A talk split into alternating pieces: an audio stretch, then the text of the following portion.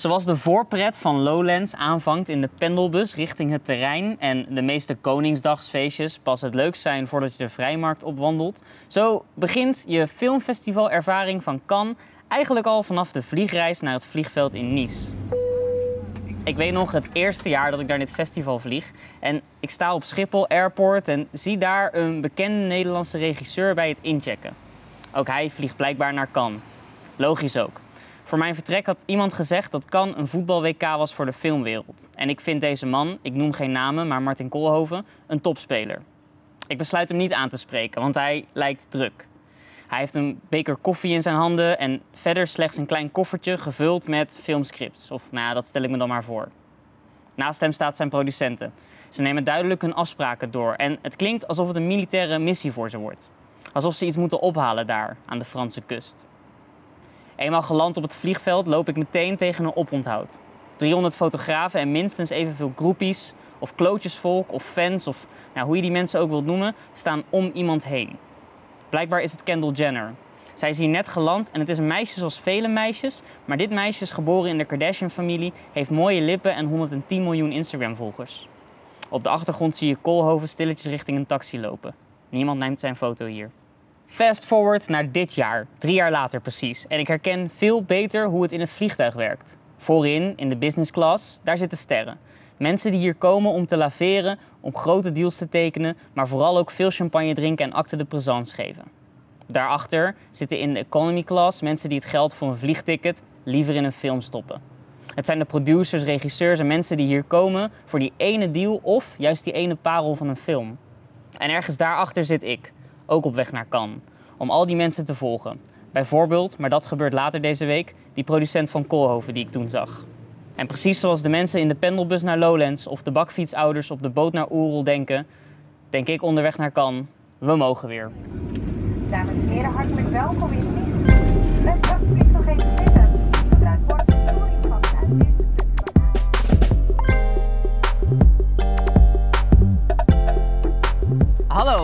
Welkom bij Onze Man in Cannes. Een podcast rechtstreeks vanuit het filmfestival in Cannes, waarin ik, Cesar Majorana, het genoegen heb je mee te nemen terwijl ik Nederlandse makers ontmoet en elke dag de nieuwste films hier op het festival bespreek. Het zijn vaak titels die nog maar net uit de edit zijn en hier in première gaan. Ook spreek ik dus Nederlandse producenten, regisseurs en journalisten en ben ik benieuwd naar wat hen hier brengt en of ze dat dan ook gaan vinden.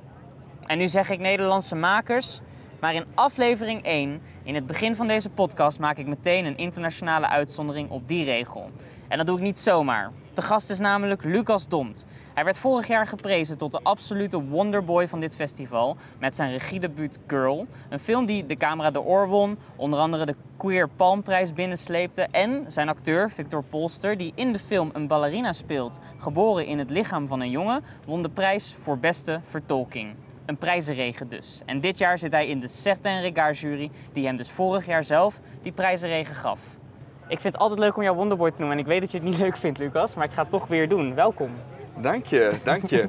ik was aan het denken, maar ik ben zo blij om Belg te zijn, want aan de ene kant hoor je een beetje bij de Nederlanders en aan de andere kant een beetje bij de Fransen. Ja. Dus het is eigenlijk ideaal de positie waarin ik zit. Ja, je hebt echt gelijk. Het is zelfs zo in Nederland dat als België in het WK speelt, dat wij dan, als wij dan niet door zijn, dat we dan toch voor België zijn. Ja. maar je hebt volgens mij ook wel een goede run sowieso in Nederland gehad met je film, toch? Want hij, ik heb hem in AI gezien en hij is in Utrecht in première gegaan. Ja, ik denk dat we bijna 100.000 mensen eh, in de zalen hebben gehad, wat toch wel bijzonder is voor mij voor die film. Uh, dus Cinemini heeft een uh, fantastische job gedaan hè, met de film. Ja, nee, ja, het Nederlands publiek houdt van jou. En daarom ook dat je te gast bent. Um, ik mocht jou vorig jaar volgen op dit festival.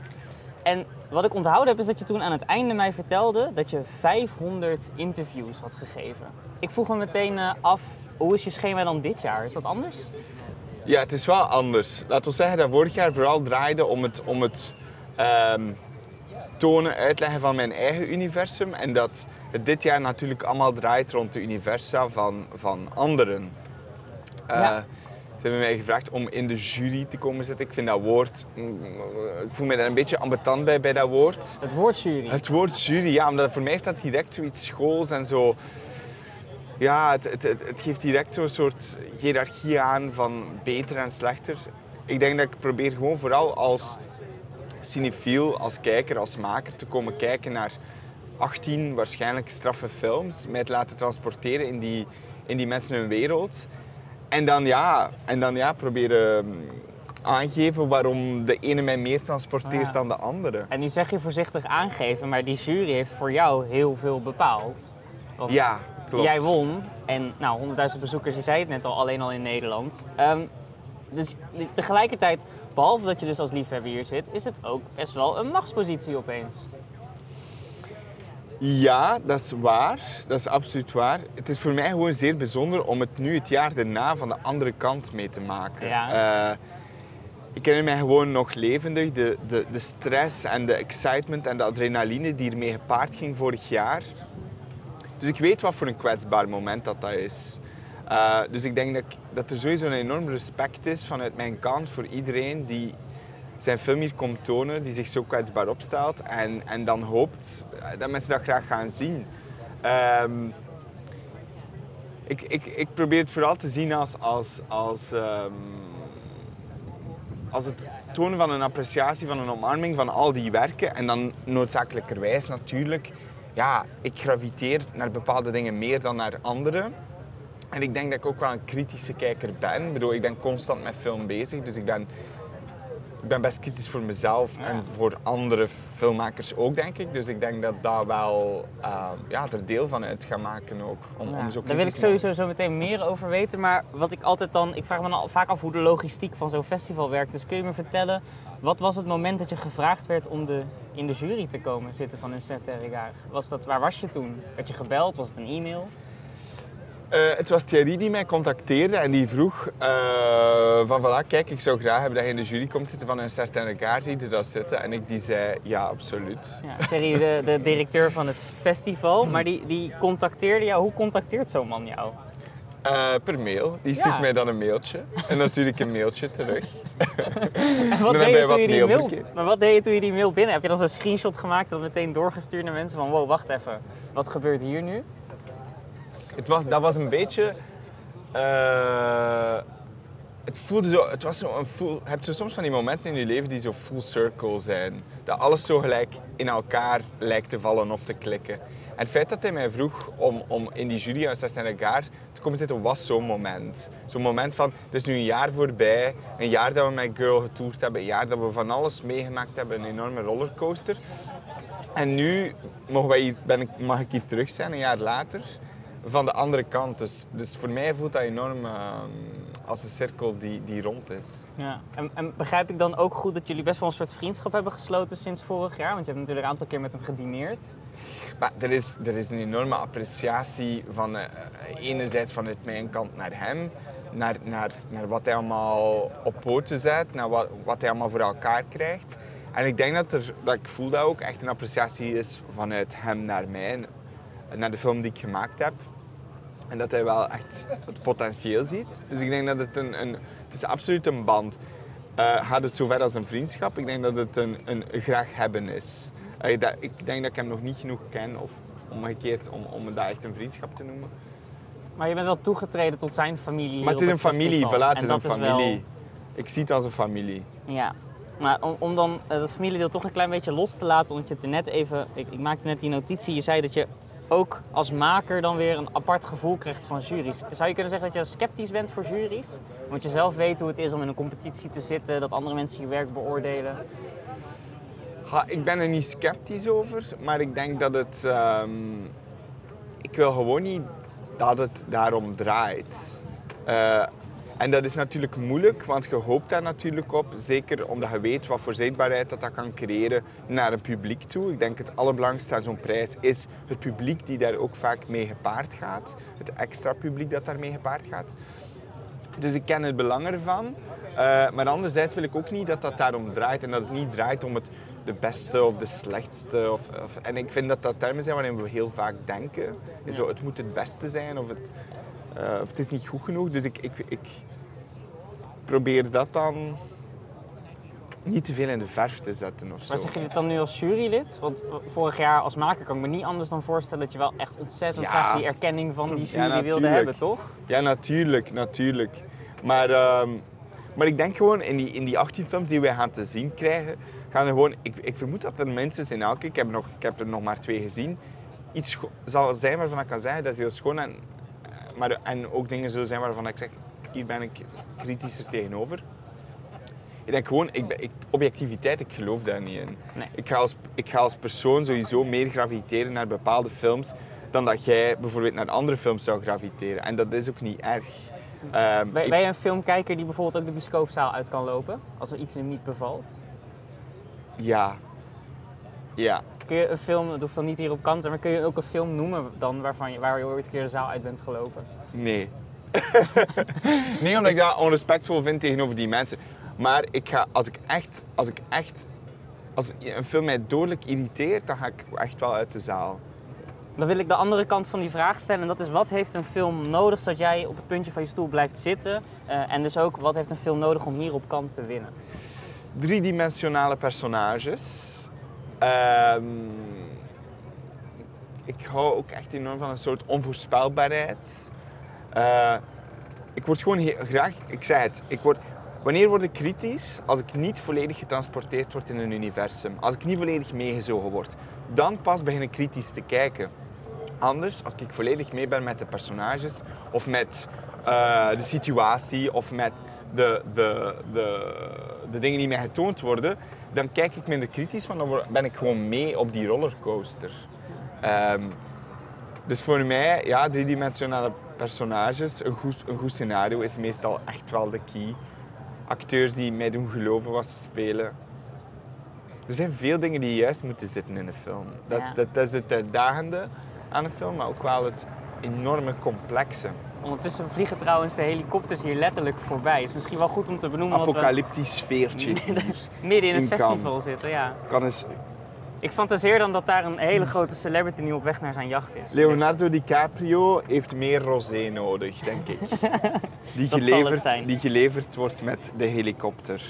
Afsluitend wil ik weten, een nieuwe film. Je zei er voorzichtig al iets over. Ik moest ook meteen terugdenken aan toen we hier vorig jaar op Cannes waren. En jij zei dat je met een aantal hele grote namen had gesproken waar je me toen nog niks over mocht vertellen. Maar Mhm. die zijn ongetwijfeld nu aangehaakt bij je film. Vertel ons daar meer over. Ja, dus er komt een tweede film. Punt. Ja, is dat, nog steeds, is, dat nog steeds een secrecy allemaal hoe je dit moet maken? Eh, ja. Maar het, het, het, het voordeel is dat ik al veel meer weet voor mezelf. eh, wat het gaat worden, wat het gaat zijn, hoe dat het gaat daar komen. Eh, maar het mysterieuze is dat ik daar nog steeds niks over kan zeggen. Snap het. Dan algemener, is het een leuke tijd voor jou nu om filmmaker te zijn? Het is een heel leuke tijd. Eh, ik, ik heb iets waar dat ik weer ongelooflijk hard in geloof. eh, dat ik aan het schrijven ben, dat mij enorm veel plezier oplevert. Eh, beetje bij beetje kom ik bij wat ik denk dat het absoluut moet zijn. Dus dat is, eigenlijk is dat, dat is een enorm leuk moment voor mij als maker. Om beter te begrijpen wat het is dat we nu gaan doen, waarom en hoe dat we dat gaan doen. Dat is super fijn. Lucas, dankjewel. Ik denk dat de jury een hele goede aan jou heeft dit jaar. Eh, voor de luisteraars die Girl nog niet gezien hebben, die is te streamen op een hoop platforms, waaronder iTunes en dus Netflix in Amerika in een volledige versie. Terwijl, wat is het volgende in je agenda? Het volgende in mijn agenda is een film uit de Certain Regard selectie, natuurlijk. Eh, een animatiefilm. Dus kijk ik enorm naar uit. Lucas, nogmaals bedankt.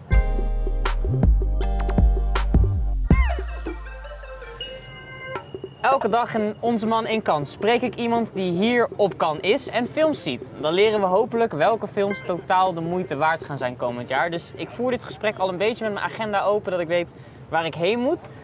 Deze keer zit hier Hugo Emmerzaal. Hallo, Onder andere bekend van de grote IFFR VPRO podcastshow. dit is de reunie. Zeker. En ook schrijver voor Filmkrant. Eh, ik lees graag jouw Twitter-recensies, die ook op dit festival weer all, eh, all the way gaan.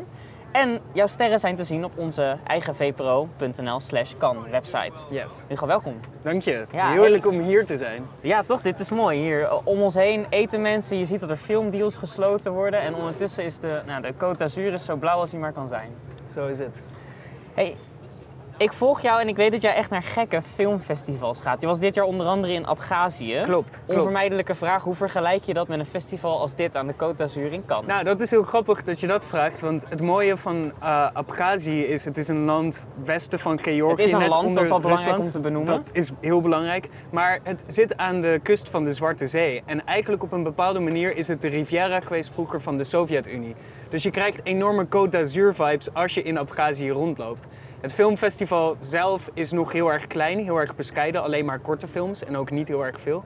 Maar het land en de omgeving zijn op een bepaalde manier heel veel stimulerender dan kan. Want hier is alles zo extreem commercieel.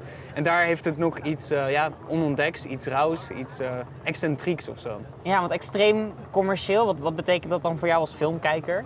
Nou, het is, nou, ik ben een filmjournalist, een filmcriticus van beroep. En het is dan belangrijk om journalistiek onafhankelijk op een bepaalde manier te zijn. Soms lijkt dat lastig te zijn in Cannes, omdat eigenlijk er heel veel economisch belang zit achter hoe wij schrijven of denken over de films hier.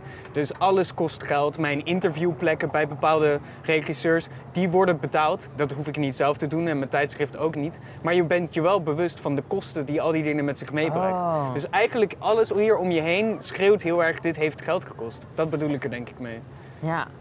En hoeveel films zie jij dan op een dag? Ik doe mijn best om er altijd vier te zien. Soms lukt vijf, maar altijd hoe verder het festival komt, hoe minder ik er kan zien. Omdat dan ook dus die interviews erbij komen of andere plannen. Of zoals hier nu aanschrijven bij jou, waar ik heel blij mee ben. Maar dat betekent wel dat ik zo meteen niet naar een film ga. Ja, maar het scheelt ergens, scheelt het iemand dus ook geld, begrijp ik nu.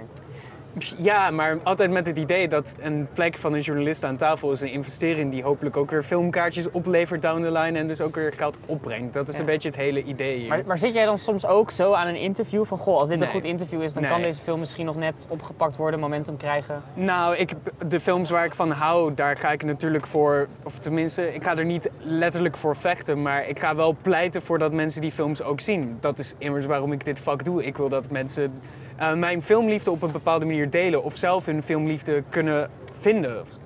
Dus ja, daar, ik ben daar wel bewust van, maar aan de andere kant, ik moet niet te veel over zulke dingen nadenken, want er is al genoeg waar je hierover moet nadenken, en anders ga je er wel heel cynisch in staan. Ja. Iets waar ik zeker wil dat je over nadenkt is, eh, jij gaf 2,5 sterren aan de openingsfilm hier op het festival Ja, van, van Jim, Jim Jarmusch. The Dead is? Don't Die. Ja, 2,5 sterren. Ja, Als ik 2,5 sterren zou krijgen en ik was Jim Jarmusch, zou ik dat niet leuk vinden van Hugo uit Nederland. Ik denk dat Jim Jarmusch hier helemaal geen probleem mee heeft. Hij maakt films op zijn eigen tempo, letterlijk, want het is een redelijk trage film. Hij maakt films precies zoals hij ze wilt zien, hoe hij ze wilt horen. De soundtrack is ook heel erg des Jim Jarmusch. Hij maakt ze met zijn vrienden, met mensen waar hij al heel veel andere films mee heeft gemaakt. Met Bill Murray, de RZA, eh, Adam Driver, nog wel een boel andere acteurs, noem maar op. Dus ik denk dat het hem niet heel veel uitmaakt wat ik nou precies vind van die film. Maar het was natuurlijk heel fijn voor hem geweest als iedereen hem vijf sterren zou geven. Maar ja, zo is dit festival ook niet. Nee, maar er wat, zijn te veel goede wat, films. wat zijn jouw verwachtingen van een openingsfilm op een festival? als Over dit? het algemeen laag. Ik bedoel, ik ben hier, dit is de derde keer dat ik hier nu ben. De vorige keer, ik weet nog dat de eerste keer dat ik hier in Cannes was, de eerste film die ik zag, was die Woody Allen film met Jesse Eisenberg in, eh, ja, iets over de geschiedenis van Hollywood of zo. Het was een ramp, het was een Mm, verschrikkelijke ja, film. Die is niet heel goed Het bevallen. is de eerste Woody Allen film die ik ooit had gezien en ik had er een hekel aan. Dus dat beloofde niet heel veel goed. Eh, ja, openingsfilms zijn moeilijk. Meestal schijnt het achter de schermen een soort, weet je wel, eh wederzijdse dienstverlenertjes te zijn tussen festivaldirectie en tussen een regisseur. Eh, het is een politiek spel op een bepaalde manier en ze hoeven dus niet altijd goed te zijn. Als ze maar een beetje star power en een beetje shine brengen naar het festival, dan is het meestal al wel oké. Ja, ja nou, dat deed Jim Jarmusch in ieder geval wel met die sterrenkast. Absoluut. Dan nu. Ik ben benieuwd naar jouw tip. Welke film mogen we niet missen komend jaar? Oké, nou ja, de beste film die ik tot dusver heb gezien, en dat, nou ja, dat zie je ook in mijn sterrenaantallen op de VPRO Cinema site van Cannes, is eh Bacurau van Kleber Mendoza Filho en Julia Dornelles. Eh Braziliaanse film die gisteravond draaide om 10 uur s'avonds, duurde 2 uur en een kwartier en blies me volledig omver. Ik had die dag al drie films gezien. Ik had niet zo goed geslapen de nacht ervoor, was al redelijk moe. Maar dit was echt een film die me gewoon de hele tijd uit onverwachte hoeken bleef verrassen. Die me ook echt helemaal vastpakte, me echt op een puntje van mijn stoel deed zitten. Echt ja, met huivering en ook af en toe naar zitten kijken, maar ook echt hardop gelachen. Oké, wow, dit wil ik ook. Ja, ik weet het, dit is veel tegelijkertijd. Maar Ja. dat is ook een beetje het punt van de film. Het is heel veel. Waar gaat het over? Ja, het gaat over Ba- Bacurau is een plek in eh, Brazilië. Een beetje, nou, laten we zeggen, een vergeten eh, dorpje.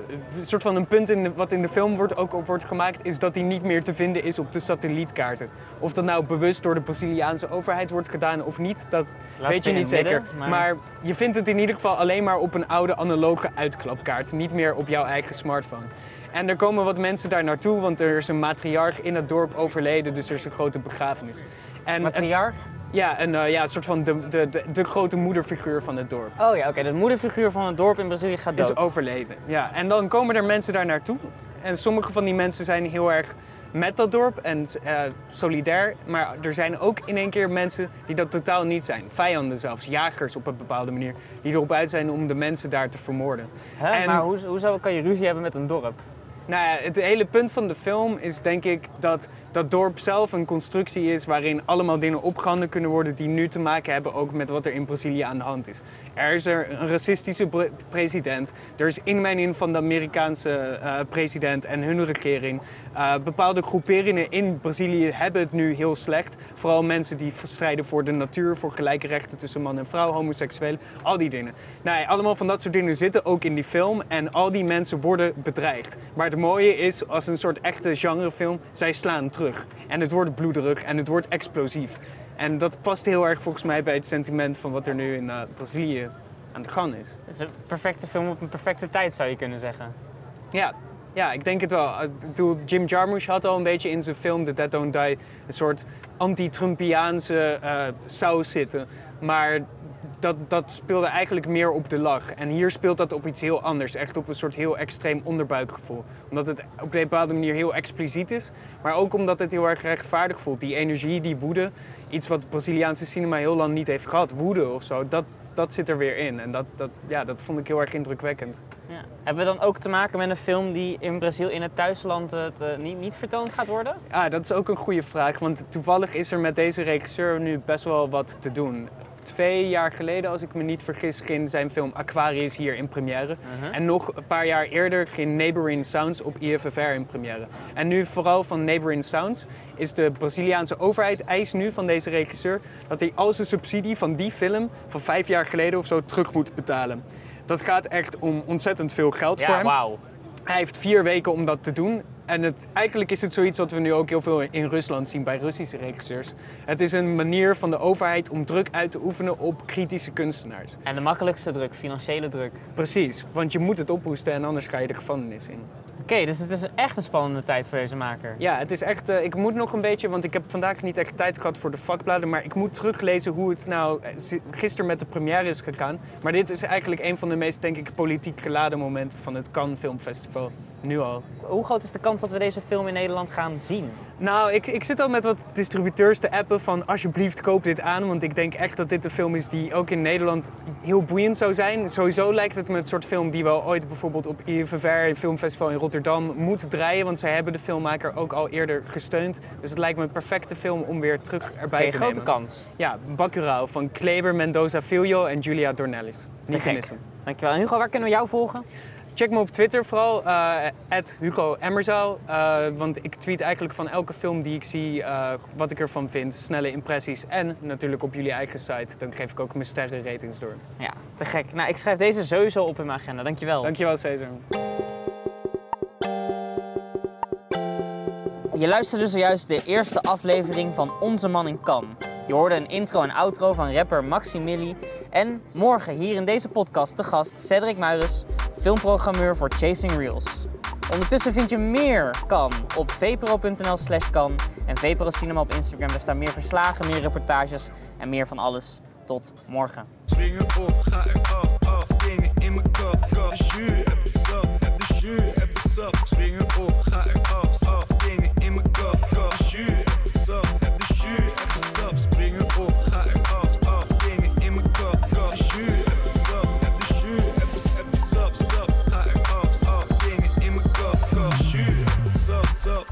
eraf,